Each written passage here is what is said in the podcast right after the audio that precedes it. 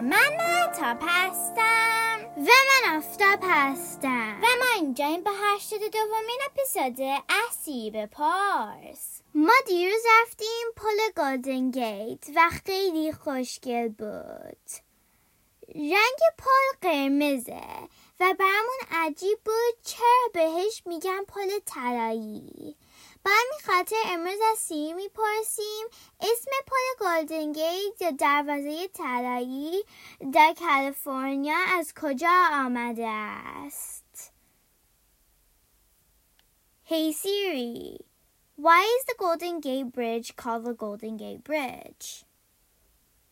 Here's an answer from Wikipedia.org. The bridge is called the Golden Gate Bridge because it crosses the Golden Gate Strait, the area of water between the San Francisco Peninsula and the Marin County Peninsula.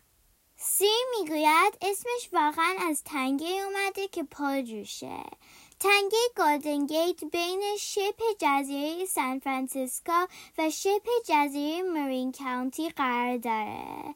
شبه جزیره یعنی شبیه جزیره.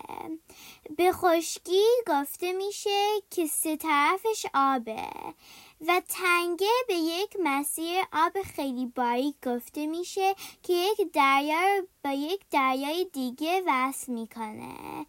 مثلا در ایران یک تنگه به اسم تنگه هرمز تا اپیزود بعدی خداحافظ Hey Siri, play some music.